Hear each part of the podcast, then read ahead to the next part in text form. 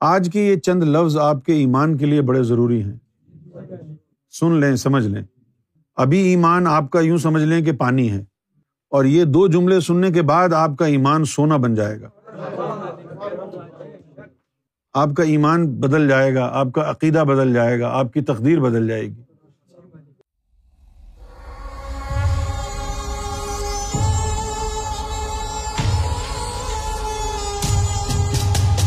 چند خاص الخاص بلکہ مخصوص الخاص ہستیاں ایسی گزری ہیں کہ جن کی تعداد بھی مقرر ہے۔ جیسے سلطان الفقرا یہ کل ٹوٹل پوری امت میں سات ہوں گے۔ سات سے زیادہ ان کی تعداد نہیں ہو سکتی۔ اور وہ اس لیے کہ جب اللہ تعالیٰ نے خود کو دیکھا اور اس کا حسن اس کے سامنے مشتہر ہوا تو اللہ نے سات مرتبہ جنبش لی اور ہر جنبش پر ایک روح نمودار ہوئی۔ ابھی اللہ کا جنبش لینا ایسا ہی سمجھیں آپ، جیسے کہ آپ ایکسرسائز کرتے ہیں کسرت کرتے ہیں جسمانی، تو اس وقت آپ کو پسینہ آتا ہے۔ اسی طرح اللہ بھی جب مستی میں جھوما، تو اس کے وجود سے نور خارج ہوا۔ ہم اگر فزیکل ایکٹیویٹی کریں تو پسینہ خارج ہوتا ہے۔ اگر اللہ تعالیٰ اگر اس طرح کی ایکٹیویٹی کرے تو اس کے وجود سے نور خارج ہوتا ہے۔ اور وہ نور جمع ہو کر ایک روح کی شکل اختیار کر گیا۔ اور ان کی تعداد جو تھی، سات ہے۔ اور وہ سات ارواہ ابتدا میں ان کو طفل نوری کہتے ہیں۔ اور جب بارہ سال کی تربیت کے بعد وہ مخلوق جوان ہو جاتی ہے، پھر اس کو نوری حضوری کہتے ہیں۔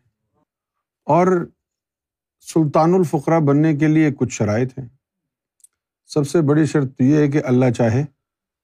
شروع شروع میں جب ہم کو سلطان الفقرا کے بارے میں پتہ چلا، تو ہم نے پاکستان میں رہتے ہوئے جب یہ باتیں سنی تھیں، تو ہم نے اس طرح سنی تھی کہ شاید سلطان الفقرا کی جو روح ہے، وہ ہی سلطان الفقرا ہوتی ہے۔ لیکن پھر بعد میں جب انگلینڈ آ گیا میں اور سرکار کی صحبت ملی تو پھر مجھے معلوم ہوا کہ ایسا نہیں ہے۔ یہ طفل نوری ایک اضافی روح ہوتی ہے اور جس کو رب چاہے اس کو عطا کر لیکن یہ جسہ توفیق الہی طفل نوری اگر ٹیکنیکلی دیکھا جائے تو یہ ولایت کبرا سے آگے کی چیزیں ہیں۔ کیونکہ یہ مقام وصل کا سودا ہے۔ یہ جو لفظ وصل ہے، عربی زبان میں اس کا معنی ہے آمد۔ آمد فارسی کا لفظ ہے۔ اب ہم اردو میں بھی آمد ہی استعمال کرتے ہیں کیونکہ اردو زبان خود تو کچھ ہے نہیں۔ تو واصل بلّہ معلوم یہ ہوا کہ اللہ کی آمد۔ تو مقام وصل میں اللہ کی جو آمد ہوتی ہے، وہ کیا ہوتی ہے؟ یا تو طفل نوری آتا ہے، آپ کے وجود میں استقرار پکڑ لیتا ہے۔ یا پھر جسے توفیق الہی۔ اب ولایت میں اور مقام وصل میں جو فرق ہے، یہ آپ نے آج سمجھنا ہے۔ ولایت جو ہے، ایک تو ہوتی ہے کامل حیات اور ایک ہوتا ہے کامل ذات۔ کامل ممات جو ہے، وہ اس کو کہتے ہیں کہ جس کی تعلیم زندگی میں پوری نہ ہوئی ہو، اس کا انتقال ہو جائے۔ تو حدیث میں آیا ہے نا کہ جو طلب علم کے دوران مارا جائے، وہ شہید ہے۔ تو شہید سے مراد ہے حاضر۔ تو ایسا شخص جو مارا جائے، روحانی علم کی طلب میں تھا وہ ابھی، مکمل نہیں ہوئی تھی تعلیم اور موت آ گئی۔ تو اس کی روحوں کو قبر میں روک لیا جاتا ہے۔ اور اس وقت تک وہ روحیں قبر میں رہتی ہیں جب تک وہ ولی نہ بن جائے۔ اچھا باقی باتیں تو چھوڑو، تم اپنی بات کرو۔ ہمارا اگر کوئی ذاکر قلبی، سرکار کا ماننے والا اگر اس کا انتقال ہو جاتا ہے، تو وہ شہید ہے۔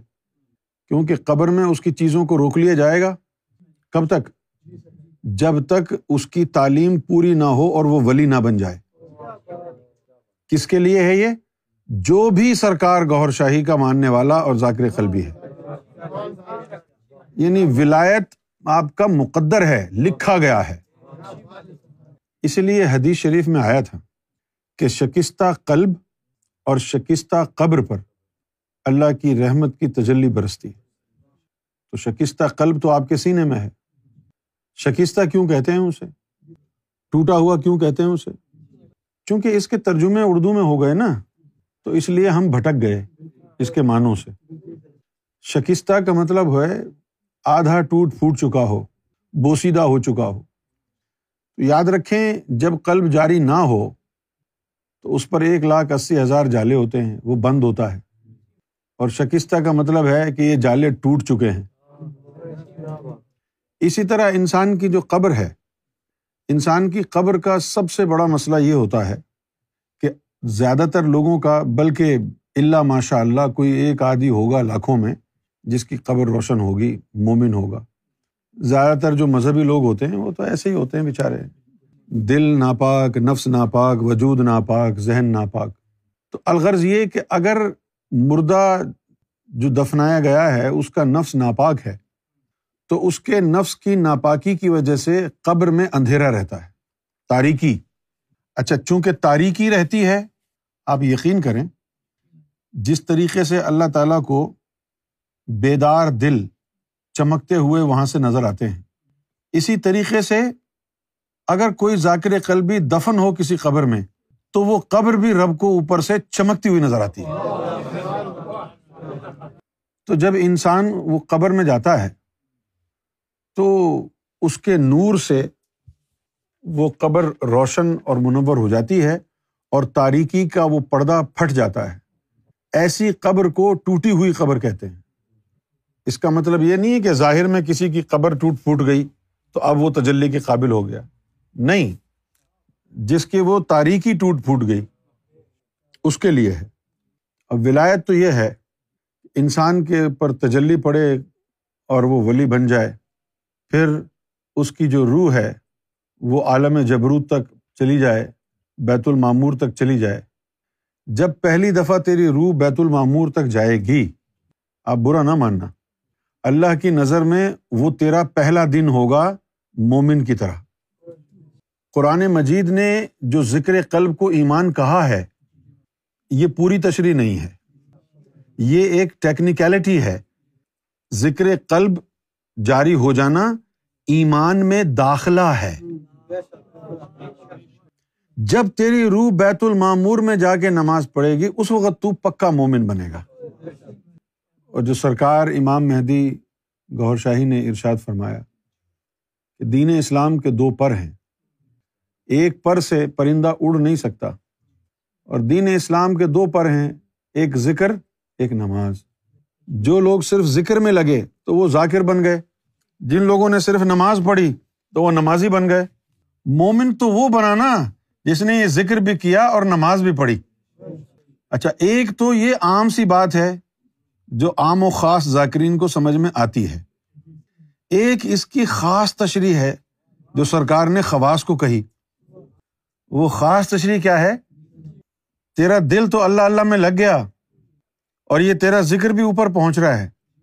اب تو نماز اپنی روح کے ذریعے جب بیت المامور میں پہنچے گا، تو اس وقت تیرا دین کامل ہو جائے گا۔ اس وقت تو مومن بن جائے۔ گا تیری روح اگر بیت المامور میں جا کے نماز پڑھے تو تو مومن ہے۔ ہم سال کے سال اگر کسی کو بیت المامور لے جانے کا بولتے ہیں تو لوگ سمجھتے ہیں بہت بڑا دعویٰ کیا ہے۔ ادھر لکھا ہوا ہے کہ بیت المامور میں نماز پڑھے بغیر ایمان کا کوئی ثبوت ہی نہیں تیرے پاس۔ چلو، غوث پاک نے کہا تھا کہ جس کا دل اللہ اللہ کرتا ہے، میرا مرید وہ ہے، بغیر ایمان کے نہیں مرے گا۔ لیکن ہم نے غوث پاک کے مریدوں کو بھی دیکھا ہے نا، صرف عالم ملکوت کے مومن ہیں۔ جب عالم جبروت میں پہنچے تو وہاں تو مومن نہیں کہلائے نا۔ ناسوت کا ایمان تو یہی ہے۔ کہ چاروں کتابوں پر ایمان لانا امبیا پر ایمان لانا، فرشتوں پر ایمان لانا، یوم آخرت پر ایمان لانا، اللہ پر ایمان لانا، یہ ناسوتی ایمان ہے۔ دل اللہ اللہ کرنے لگ جائے، اس کے جس سے نکل کے ملکوت میں پہنچ جائیں، یہ ملکوتی ایمان ہے۔ اور جب روح نکل کے بیت المامور میں نماز پڑھ لے، تو پھر تیرا مکمل ایمان ہے۔ مکمل ایمان کیسے ہوا؟ کہ جسم شریعت محمدی کی نماز پڑھ رہا ہے اور روح شریعت احمدی کی نماز پڑھ رہی ہے۔ محمد اور احمد دونوں کی شریعت ملی تو کامل ہوا نا۔ جب شریعت محمدی کی نماز بھی ملی اور شریعت احمدی کی بھی مل گئی، تو شریعت کامل ہو گئی نا۔ تو یہ روح تمہاری نکل کے بیت المامور میں بھلے ایک ہی دفعہ چلی جائے۔ اور وہ جو حضور پاک نے فرمایا کہ دو رکت نماز ہی اگر حضوری والی تجھے مل گئی تو بخش کی امید رکھ لینا۔ وہ دو رکت نماز کون سی ہے؟ وہ یہی دو رکت نماز ہے جو تیری روح جا کے بیت المامور میں پڑے گی۔ ایک دفعہ بھی پڑھ لی، تو وہ نماز جو ہے قزا نہیں ہوتی۔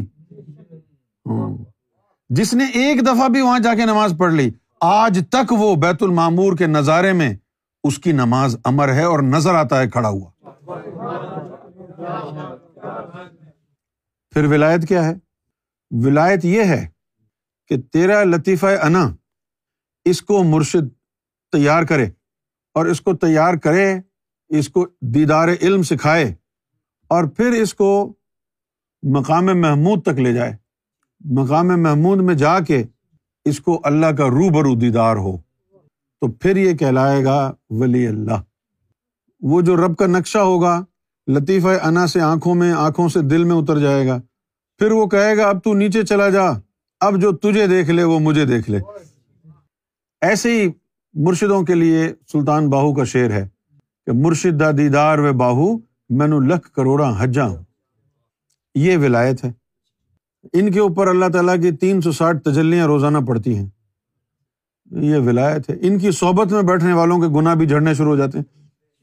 مولانا روم نے جو بات کہی تھی، یک زمانہ صحبت با اولیا بہترز صد سال اطاعت بیریا یک زمانہ صحبت با اولیا ایک لمحہ کسی ولی اللہ کی صحبت میں بیٹھنا بہترز صد سال اطاعت بیریا سو سال کی بیریا عبادت سے افضل ہے۔ اب عام مذہبی آدمی کی سمجھ میں یہ بات نہیں آتی ہے وہ سمجھتا ہے کہ شاید مبالغہ آرائی سے کام لیا ہے۔ لیکن اگر کوئی سمجھانے والا ہو، اس کا مطلب تو بڑی آسانی سے سمجھ میں آ جاتا ہے۔ اس کا مطلب کیا ہے؟ وہ جو ولی کی صحبت کا ایک لمحہ ہے، اس میں ایسا کیا ملے گا تجھے جو سو سال کی بیریا عبادت میں نہیں مل سکتا؟ کوئی بھی عبادت ایسی نہیں ہے کہ جس کے کرنے سے تجھے اللہ کی تجلی میسر آ جائے۔ ہے کوئی عبادت ایسی؟ ہاں، کوئی عبادت ایسی نہیں ہے کہ جس کے کرنے سے اللہ کی تجلی تجھ پر گر جائے۔ تو سو کیا ہزاروں سال عبادت بے کرتا رہے؟ وہ تجلی تو گرے گی نہیں تیرے اوپر؟ لیکن جب تو کسی ولی کی صحبت میں جائے گا، ولیوں کے اوپر روزانہ تین سو ساٹھ تجلیاں گر رہی ہیں۔ ہو سکتا ہے کہ جس وقت تو اس کی صحبت میں بیٹھا ہو، اس وقت وہ ولی تجلی کی زد میں ہو۔ اگر اس وقت وہ تجلی کی زد میں ہوا، تو تو بھی تجلی کی زد میں آ جائے گا۔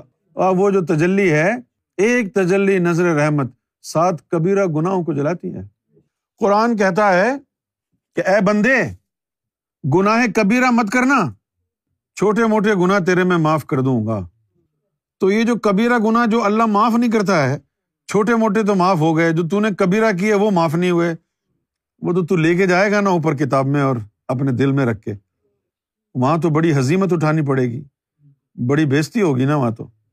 لیکن اگر تجھے کسی ولی کی صحبت میں اثر آ گئی تو جو گناہ کبیرہ اللہ نہیں معاف کرے گا قرآن کے مطابق، وہ ایک تجلی سے سات تو دھل جائیں گے۔ اسی لیے کہا، اے عشق بلے شاہ، اوکھا اولہ سورت ہے سنم دی عرش محلہ تو یار بنا نہ کوئی اللہ ہے، پاویں رب نل جھگڑا پہ جائے تین سو ساٹھ تجلیاں اس ولی کے اوپر گرتی ہیں اور ایک تجلی سات کبیرہ گناہوں کو جلاتی ہے ولی کے اوپر تین سو ساٹھ تجلیاں گرتی ہیں ایک دن میں۔ محمد رسول اللہ کے اوپر وہ تجلی ہر وقت گرتی تھی۔ اس لیے ان کی صحبت میں بیٹھنے والے ان کو جنگل میں جا کے چلے مجاہدے نہیں کرنے پڑے۔ ان کی صحبت میں ہی تجلی کی زد میں آ آ کے ان کے نفس پاک ہو گئے، ان کے گنا سارے دھل گئے اور ولیوں سے بھی اعلیٰ مقام حاصل کر کے چلے گئے۔ یہ ولایت ہے۔ اس میں تجلی کے ذریعے انسان کے اوپر نور کا ایک آبشار رواں دواں رہتا ہے۔ اس کے آگے جو ہے پھر مقام وصل ہے۔ پھر مقام وصل کیا ہے؟ مقام وصل یہ ہے کہ اللہ تجھے چن لے وصل کے لیے۔ جب اللہ تجھے چن لیتا ہے وصل کے لیے، تو پھر جو ہے، یا تو طفل نوری یا جسے توفیق الہی۔ اگر سلطان بنانا ہوا تو طفل نوری داخل ہوگا۔ طفل نوری داخل کیسے ہوگا؟ اس کا ایک ہی طریقہ ہے۔ جس طرح وہ طفل نوری محمد رسول اللہ نے اپنی صاحبزادی فاطمہ زہرا کے قلب میں داخل فرمایا، اسی طرح سلطان کے قلب میں داخل ہوگا۔ جو پکا، سچا، کامل سید ہے، وہ پوری اہل بیت میں صرف ایک ہے، سیدہ فاطمہ زہرا۔ ان سے بڑا کوئی سید نہیں۔ پوچھو کیوں؟ کیونکہ محمد رسول اللہ کا جو نور ہے، وہ صرف فاطمہ کے سینے میں داخل ہوا۔ نہ مولا علی کے، نہ اہل بیت میں، آل رسول میں کسی اور کے سینے میں۔ اور جو سلطان ہے، اس کے سینے میں بھی وہ نطف نور ویسے ہی داخل ہوتا۔ اچھا اب یہ جو مقام وصل ہے، اب صرف اس کی بات ہو رہی ہے۔ ابھی تمہارا پتا نہیں ہے نا کہ تم کون ہو۔ آگے جا کے تم کو پتا چلے گا تم کون ہو۔ تم دیدار الہی تک جاؤ گے یا تم فخر تک جاؤ گے یا تم عشق تک جاؤ گے۔ اس کا بعد میں آگے جا کے تم کو پتا چلے گا۔ ابھی تمہیں پتا نہیں ہے نا۔ ابھی پتا نہیں ہے تو اس کو اپنے اوپر تصور نہ کرنا کہ ہمارے ساتھ بھی ایسا ہوتا ہے۔ یہ صرف مقام وصل والوں کے لیے ہے۔ کس کے لیے ہے؟ صرف مقام وصل والوں کے لیے، اور کسی کے لیے نہیں۔ ہاں اللہ کرے تم میں سے کوئی مقام وصل تک پہنچے۔ تو اگر پہنچو گے، تو پھر یہ معاملہ تمہارے ساتھ ہوگا۔ میں یہ نہیں کہہ رہا کہ تم میں سے کوئی نہیں پہنچے گا۔ ہو سکتا ہے کوئی پہنچ بھی جائے۔ لیکن پہنچے گا تبھی ہوگا نا۔ ابھی تو نہیں ہے نا۔ اچھا تو پھر کیا ہوتا ہے مقام وصل کے لیے؟ مقام وصل کے لیے سالک کا قلب۔ مسل عورت ہوتا ہے اور مرشد کا قلب مسل خاوند ہوتا ہے۔ اور اس طریقے سے مرشد کے قلب سے نطف نور، ذکر نہیں نطف نور سالک کے قلب میں داخل ہو جاتا ہے۔ اب وہ قلب جو ہے وہ حامل نور ہو جاتا ہے، جس طرح عورت پریگنٹ ہو جاتی ہے۔ پھر قلب قلب میں وجود بنانے کی مشین ہے، تبھی تو اس سے جسے نکلتے ہیں۔ نکلتے ہیں نا؟ بھائی کلب سلیم، ایک جسا نکلا نا؟ کدھر سے نکلا؟ اندر بنا ہوگا نا، جیسے ماں کے پیٹ میں بچہ بنتا ہے۔ کلب سلیم کے بعد پھر کلب منیب نکلا۔ اس کا وجود تمہارے جیسا ہوگا۔ وہ نکل گیا نا؟ تخلیق کی صلاحیت ہوگی نا کلب کے اندر؟ پھر اس سے ایک اور جسا نکلے گا کلب شہید۔ تین جسے کلب کے جو نکلتے ہیں اندر سے، تو یہ اندر اس کی تخلیق ہوتی ہے، تبھی نکلتے ہیں نا؟ یہ اللہ اللہ کے نور کا رگڑا لگتا رہتا ہے۔ پھر محمد رسول اللہ کا نور اس سے ملتا ہے۔ اس سے پھر جسا کلب کلب سلیم نکلتا ہے۔ اب فرق یہ ہوتا ہے نا کہ جب کلب سلیم کا جسا نکلتا ہے تو اس کے اندر سکسٹی فائیو پرسینٹ جو ہے، وہ اس میں ذات کا نور ہوتا ہے تھرٹی فائیو پرسینٹ اس کے اندر اس میں محمد کا نور ہوتا ہے، جس سے وہ کلب سلیم کا جسا نکلتا ہے۔ اس کے بعد جو دوسرا جسا نکلتا ہے، اس میں نائنٹی فائیو پرسینٹ اس میں ذات کا نور ہوتا ہے فائیو پرسینٹ اس میں محمد کا نور ہوتا ہے۔ اس لیے نائنٹی فائیو پرسینٹ نور اس میں ذات کا ہوتا ہے، اس لیے اس کا رجحان صرف اللہ کی طرف ہو جاتا ہے۔ اس کے بعد پھر جو کلب شہید ہوتا ہے، پانچ فیصد اس کے اندر اس میں ذات کا نور ہوتا ہے، نائنٹی فائیو پرسینٹ اس میں تجلی کا نور ہوتا ہے۔ پھر وہ مل کے اللہ کے سامنے پیش ہو جاتا ہے۔ یہ تو ولیوں کے ساتھ، تمہارے ساتھ بھی یہ ہو چکا ہے۔ تو جس کے اندر سے کلب سلیم کا تفل نکلا تھا کلب منیب کا نکلا اس کے اندر ایک ایکسٹرا بچہ بھی تو بنایا جا سکتا ہے۔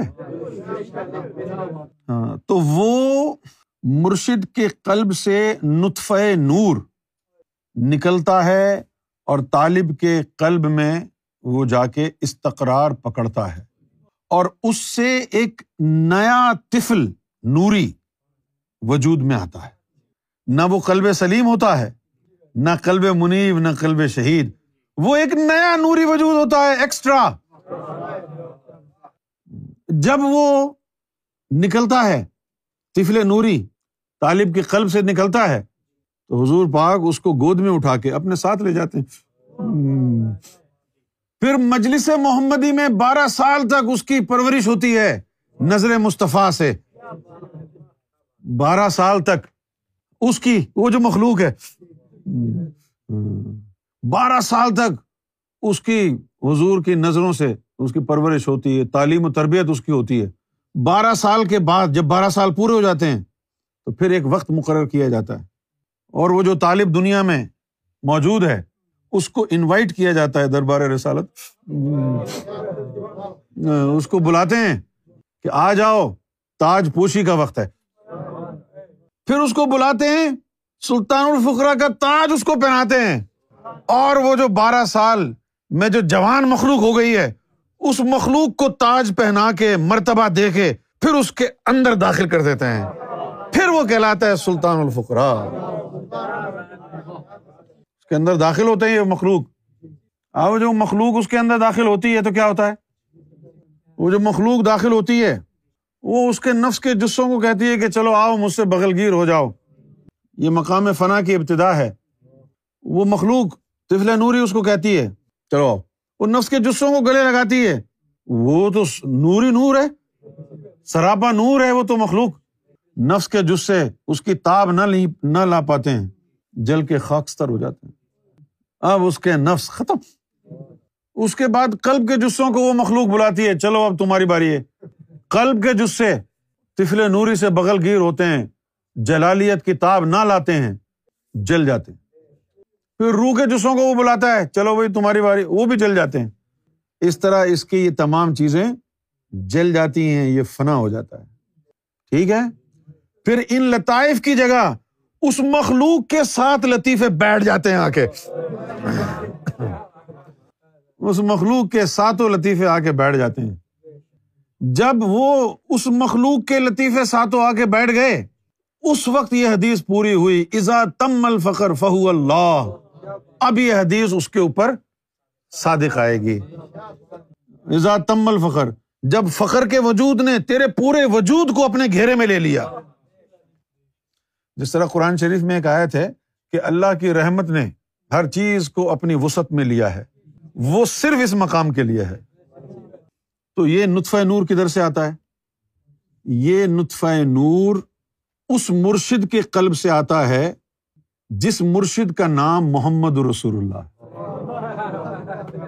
محمد رسول اللہ کے علاوہ کوئی اور طفل نوری کا یہ نطفہ نور ڈال نہیں سکتا نہ اس کے پاس ہے۔ یہ نطفہ نور صرف اور صرف محمد صلی اللہ علیہ و علیہ وسلم کے وجود مبارک، آپ کے سینہ مبارک میں اللہ نے رکھا ہے۔ اچھا اب اگر وہ ہو گیا، سلطان بن گیا اور نوری حضوری، وہ لطیف وجود اس کے اندر سما گیا۔ تو اب اس کو اللہ کا دیدار کرنے کے لیے اوپر جانے کی ضرورت نہیں ہے، مراقبہ کرنے کی ضرورت نہیں ہے، خواب میں دیکھنے کے لیے سونے کی ضرورت نہیں ہے۔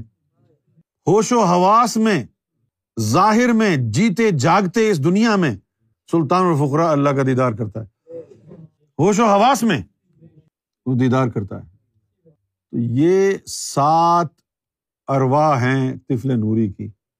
اور یہ سات اروا ان میں سے پہلی جو طفل نوری کی روح مبارکہ ہے، وہ روح جو ہے پیوستہ ہوئی سیدہ فاطمہ۔ نبی پاک صلی اللہ علیہ وسلم نے وہ نطفۂ نور اپنی صاحب ذاتی کے قلب میں ڈالا۔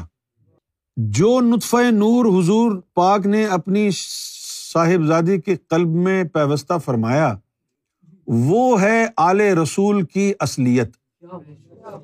اس لیے کہا کہ یہ میری آل ہے۔ اچھا اب میری طرف دیکھو۔ امجد حسین تین چار شادیاں کرتا ہے۔ ظاہر ہے، اب شادی کی ہے تو ان کے ساتھ ازدواجی تعلق بھی ہوگا۔ تو ایک اولاد امجد حسین کی اس بیوی سے ہو گئی، دوسری اولاد اس بیوی سے ہو گئی، تیسری اولاد اس بیوی سے ہو گئی، چوتھی اولاد اس بیوی سے ہو گئی۔ ان سب عورتوں میں نطفہ تو ایک ہی گیا۔ تو آل بھی ایک ہی ہوگی نا؟ ہاں، اسی طرح وہ نطفہ نور نبی پاک صلی اللہ علیہ وسلم نے اپنی صاحبزادی کے قلب میں جو ڈالا، ہر سلطان کے لیے وہی نطفہ ڈالا جاتا ہے۔ ہاں، اسی لیے اس کو فرزند مصطفیٰ کہا جاتا ہے۔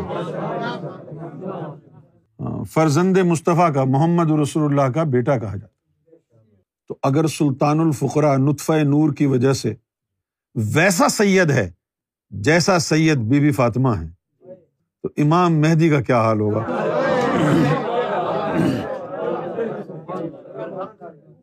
یہ کہلاتا ہے مقام وصل، جس میں ایک ایکسٹرا روح آپ کے اندر ڈالی جاتی۔